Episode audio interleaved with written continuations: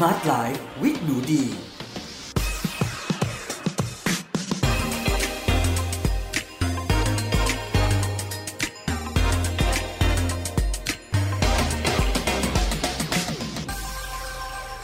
สวัสดีค่ะ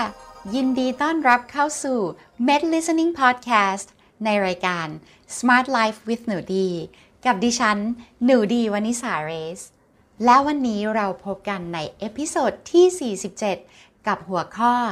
ทำไมยิ่งออกกำลังกาย ยิ่งแก่โอ้ย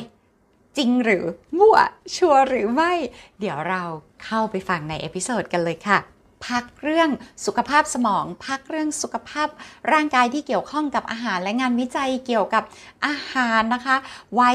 สักนิดหนึ่งค่ะ วันนี้นะคะเราจะมาพูดถึงเรื่องออกกำลังกายกันดีกว่าค่ะ แต่จะเป็นการพูดถึงการออกกำลังกายในอีกมุมหนึ่งนะทุกคนก็คือเฮ้ยออกกำลังกายยังไงที่มันยิ่งออกแล้วยิ่งแก่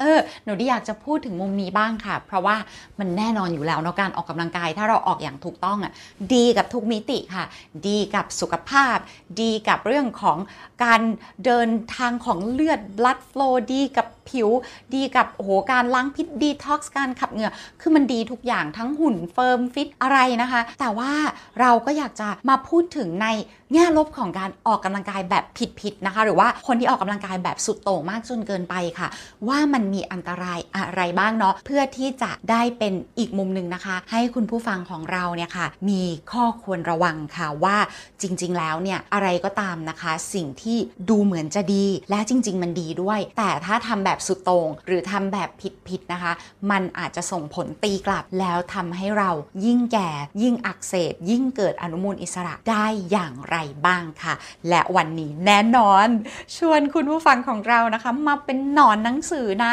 หนูดีอยากให้คุณผู้ฟังของหนูดีทุกๆ คนนะคะ เป็นหนอนหนังสือกับหนูดีค่ะ เพราะฉะนั้นนะคะเราก็จะแอบนะคะ มีการสอดไส้หนังสือในทุกๆ episode เลยนะคะสำหรับคอหนังสือเหมือนหนูดีนะคะว่า เอ้ยเรามาชี้เป้ากันดีกว่าว่าช่วงนี้มีหนังสืออะไรที่น่าสอยมาเก็บไว้ในคลังของเรานะคะ และวันนี้หนูดีก็อยากจะขอแชร์อีกเล่มที่จริง ๆเคยแชร์มาแล้วด้วย ใครที่ยังไม่สอยเล่มนี้นะคะ ก็ยังไงก็ยังอยากแนะนำให้สอยนะ เพราะมันเป็นอีกเล่มที่หนูดีคิดว่า คุ้มค่าทุกบาททุกสตางค์เช่นกันค่ะ เล่มนี้นะคะมีชื่อที่เป็นภาษาไทยไม่ใช่สิ หน้าปกที่ขายนะคะ จัดจำหน่ายในเมืองไทยนะคะ มี 2 ภาษาแหละ ชื่อว่า Anti Aging Insights เด็กกว่าอายุจริงด้วย 51 วิธีกิน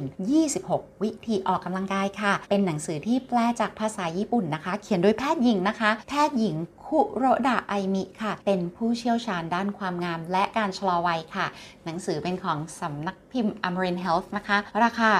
225 บาท หนูดีคิดว่า คุ้มนะ อืมหนูดีชอบมาก ๆ เลยค่ะ มารู้จักกับคุณหมอผู้เขียนหน่อยดีกว่าค่ะ ว่าคุณหมอนะคะเรียนจบอะไรบ้าง คุณหมอนะคะเป็นแพทย์เฉพาะทางด้านความงามและการชะลอวัย และตัวคุณหมอเองเป็นนักกีฬาไตรกีฬาด้วยค่ะ คุณหมอก็เลยอยากจะมาแชร์เรื่องของข้อดีข้อเสียของการออกกำลังกายค่ะ ตัวคุณหมอนะคะ ก็จบการศึกษาคณะแพทยศาสตร์ค่ะมหาวิทยาลัยการแพทย์ดกเกียวนะคะ เข้าสังกัดแผนกศัลยกรรมเต้านมและต่อมไร้ท่อที่มหาวิทยาลัยแพทย์สตรีโตเกียวค่ะ แล้วก็ก่อตั้งศูนย์เวชศาสตร์ความงามด้วยค่ะ แล้วก็มีการศึกษาเพิ่มเติมนะคะ ในเวชศาสตร์ป้องกัน และวิทยาศาสตร์ โภชนาการระดับโมเลกุลนะจบเป็นแพทย์ผู้เชี่ยวชาญด้านชะลอวัยทั้งภายในและภายนอกร่างกายใดๆก็ตามค่ะ คุณหมอมีงานอดิเรกนะคะก็คือเป็นแข่งไตรกีฬาค่ะ สังกัดทีมไตรกีฬาซิปปี้นะคะ ได้รับรางวัลที่ 4 ในการแข่งขันไตรกีฬาต่างๆโอ้โหคือแบบเป็นคุณหมอมีข้อมูลนะคะ เกี่ยวกับ ไตรกีฬาที่น่าสนใจมากและ เดี๋ยวเรามาดู ด้านมืดของการออกกำลังกายนิดนึงเนาะก็เป็นถือว่าเป็นอะไรที่ข้อห้ามไม่ควรทำนะคะ เราจะได้ไปทำในสิ่งที่ถูกต้องเพื่อให้การออกกำลังกายนั้นนะคะ มีประโยชน์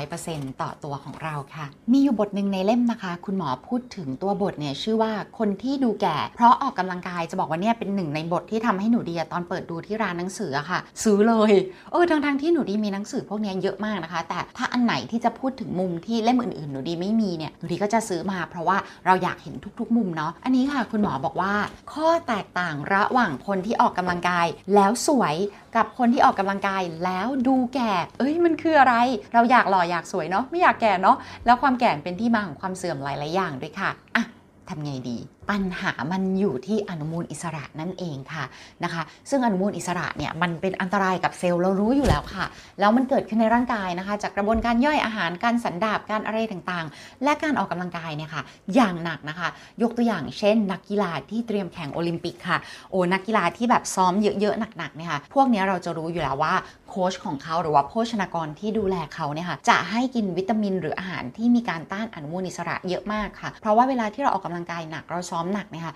มันจะเกิดอนุมูลอิสระขึ้นมา แล้วถ้าเราดูนักกีฬาโอลิมปิกหลายๆคนที่ซ้อมหนักแข่งหนักเนี่ยหน้าตามักจะแก่ก่อนวัยค่ะนะคะเพราะฉันโภชนากรเขาต้องดูแลอย่างใกล้ชิดเลยว่า เราจะให้เขากินอะไรหรือเสริมวิตามินอะไรบ้าง เพื่อไปไปต้านนะคะ พวกอนุมูลอิสระที่มันเกิดขึ้นจากกระบวนการซ้อมค่ะ คุณหมอพูดว่าโค้ชจากหนังสือนะคะ การออกกำลังกายในระดับที่พอเหมาะ ไม่ว่าจะเป็นการวิ่งการออกกำลังกายการบริหารกล้ามเนื้อล้วนส่งผลดีต่อร่างกายหลายด้าน แต่ถ้าออกกำลังกายอย่างหนักหน่วงเกินหนักหน่วงเกินไป แทนที่จะได้ประโยชน์ อาจกลายเป็นเกิดโทษตามมาได้ค่ะ กรณีของผู้หญิงอาจประสบภาวะกลไกการทำงานของไข่ในรังไข่ด้อยประสิทธิภาพ เป็นเหตุให้มีบุตรยาก ส่วนกรณีของผู้ชายอาจเจอปัญหาด้านความสามารถในการเคลื่อนที่ของอสุจิลดลง เกิดปัญหาภาวะ ไร้อสุจิ ซึ่งต้นตอหลักเกิดจากอนุมูลอิสระที่มีมูลเหตุจากออกซิเจนค่ะ อนุมูลอิสระที่มีมูลเหตุจากออกซิเจน คือต้นต่อของปฏิกิริยาออกซิเดชันซึ่งเป็นสนิมภายในเซลล์ทั้งหมดของร่างกาย หรือเป็นตัวการก่อให้เกิดความเสื่อมชราภายในร่างกายค่ะ ปรากฏการณ์ดังกล่าวไม่ได้เป็นเพียงแค่สาเหตุทำให้รูปลักษณ์ภายนอกดูแก่ก่อนวัยนะคะ ทั้งจุดด่างดำริ้วรอยความหย่อนคล้อย แต่ยังเป็นต้นเหตุของโรคต่างๆ เช่น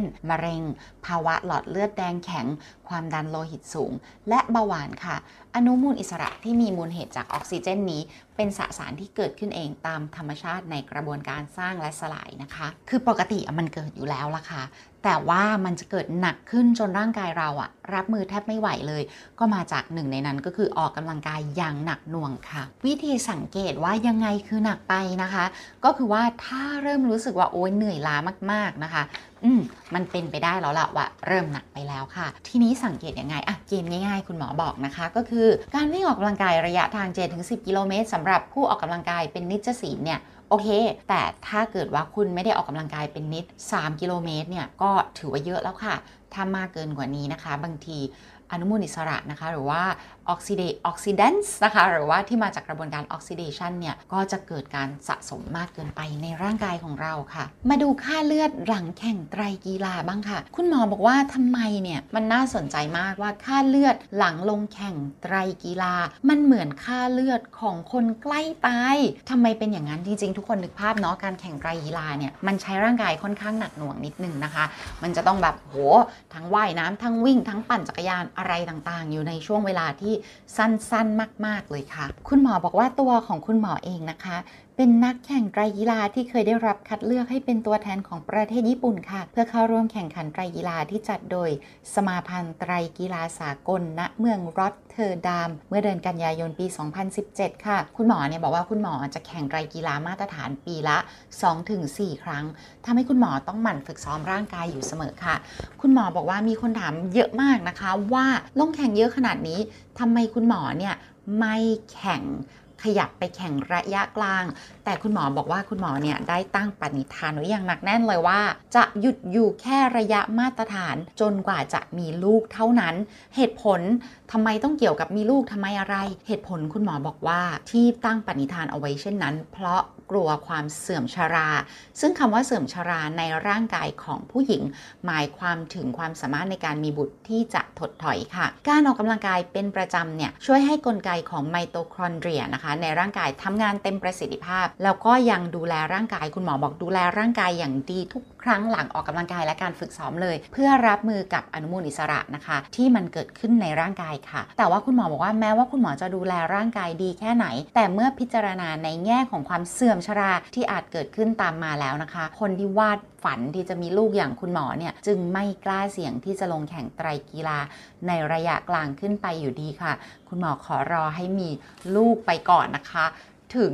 จะขยับขึ้นไประยะกลางค่ะทำไมพูดแบบนั้นอะมาดูค่ะ ทุกครั้งนะคะ หลังจบการแข่งขันเนี่ยค่ะ มักจะพบว่าค่าเม็ดเลือดขาวนะคะ ค่าเอนไซม์กล้ามเนื้อนะคะ หรือว่าครีภาษาอังกฤษ NIS นะคะ creatine phosphokinase และ LDH คือ lactate lact เตดดีไฮโดรจีเนสหรือเอนไซม์ที่บ่งบอกว่าเนื้อเยื่อได้รับบาดเจ็บเนี่ยค่ะกลับเพิ่มสูงขึ้นอย่างมากเลยนะคะ อาการเหล่านี้ชี้ชัดว่าเกิดภาวะอักเสบในร่างกาย และกล้ามเนื้อและเซลล์ได้รับบาดเจ็บ รวมถึงกลไกการทำงานของเซลล์นะคะถดถอยลงด้วยค่ะ โดยเฉพาะค่าเอนไซม์กล้ามเนื้อและ LDH ที่เพิ่มสูงขึ้น จนเรียกได้ว่า เทียบเท่าค่าตัวเลขของผู้ใกล้เสียชีวิตเลย เอ้ยมันหลอนมากนะทุกคนคือเอาจริงๆการออกกำลังกายมันดีแต่การแบบ push the limit นะคะดันร่างกายไปสู่จุดที่แบบว่าจุดเกือบสุดโต่งหรือสุดโต่งแล้วนะคะ บางทีเนี่ยมันก็ส่งผลตีกลับได้เช่นกันค่ะ คุณหมอบอกว่ามีหนำซ้ำยังปรากฏค่าผลกระทบต่อร่างกายนะคะ ในด้านลบอื่นๆ อีกเช่น กลไกการทำงานของตับและไตลดลง เกิดภาวะโปรตีนในปัสสาวะมากเกินไป cortisol cortisol cortisol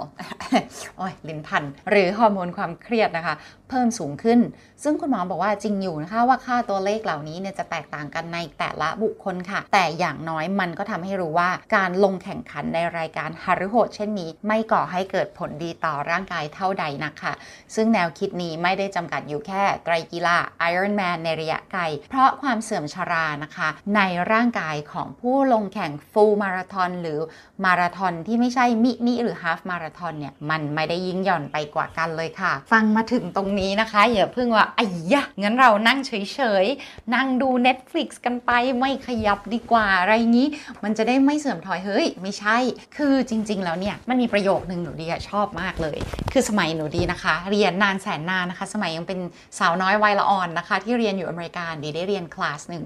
ซึ่งเป็นคลาสของ โรคจิตเภทต่างๆ ค่ะ อาจารย์ที่สอนหนูดีนะคะ เป็น professor ด้านจิตวิทยานะคะ อาจารย์บอกว่าเวลาเราเนี่ยจะพูดถึงโรคด้านจิตเภทต่างๆ เนี่ยเอาจริงๆอะ่ะมันไม่ได้เป็นอะไรมากไปกว่า พฤติกรรมปกติเลยของคนปกติเลย แต่มันถูกดึงขึ้นไปสุดตรง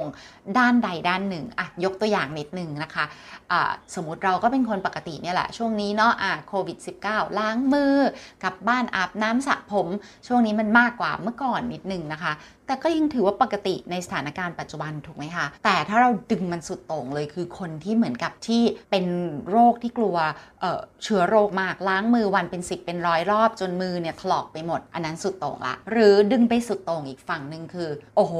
สกปรกมากปีหนึ่งเนี่ยจะอาบน้ำแค่ไม่กี่ครั้ง เก็บอย่างขยงขยะไม่ทิ้งเลยเป็น hoarding disorder อะไรประมาณนี้ นั่นคือสุดโต่งไปอีกทางนะคะ เพราะฉะนั้นเนี่ยค่ะ วันนี้เนี่ยเราจะมาคุยกันถึงว่าการออกกำลังกายสมมติว่าเราสุดโต่งไปฝั่งหนึ่งเลยเนี่ย ไม่ขยับเลยไม่ได้ละ นั่งแบบว่ากินมันฝรั่งทอดดู Netflix วันละบินช์แบบโอ้วันละเป็น 10 ชั่วโมงอะอันนี้ก็ไม่ไหว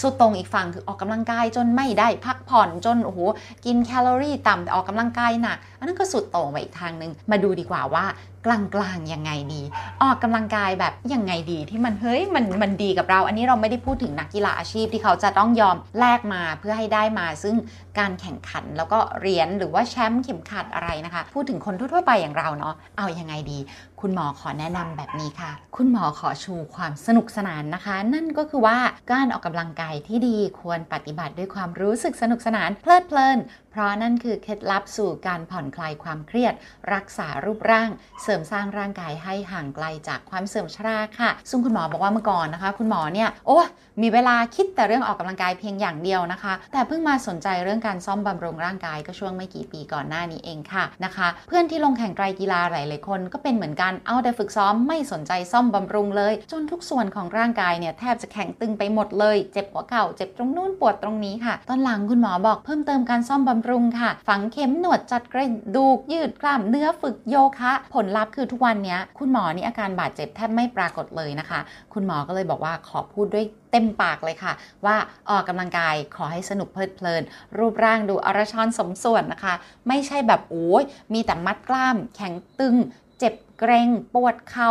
เข่าเสื่อมข้อเสื่อมไม่ใช่ค่ะ แล้วก็ขอให้กินอาหารที่ดี ซ่อมบำรุงพักผ่อนอย่างเพียงพอค่ะ ซึ่งโหอาหารชะลอวัยนี่ก็มีอีกเยอะแยะมากมายนะคะ ต้องมาติดตามใน episode หลังๆ แล้วมั้งวันนี้หมดเวลาแล้วค่ะ ส่วน episode หน้านะคะ มาคุยกันเรื่องนี้ฮอตตลาดแตกนะคะคนเปิด war กันตลอดเวลาค่ะ IF กับคีโตต่างกันอย่างไร เลือกอันไหนดี แน่ episode หน้า episode ที่ 48 มาติดตามกันค่ะสำหรับวันนี้นะคะ ก็ฝากถึงเพื่อนๆทุกคนออกกำลังกาย มันต้องหุ่นดีสดใสหน้าเด็ก อย่าออกให้ร่างกายแข็งเกร็งตึงแล้วหน้าแก่ไม่ใช่ละ อันนั้นผิดละเนาะโอเคค่ะ ขอบคุณที่ติดตามนะคะ ช่อง Med 107ของเรานะคะ Med Listening Podcast ค่ะ แล้วก็ขอให้ทุกคนสุขภาพดีแข็งแรงมีความสุข ดูแลตัวเอง stay safe นะทุกคนนะ แล้วมาพบกันใหม่ episode หน้าสำหรับ EP นี้สวัสดีค่ะ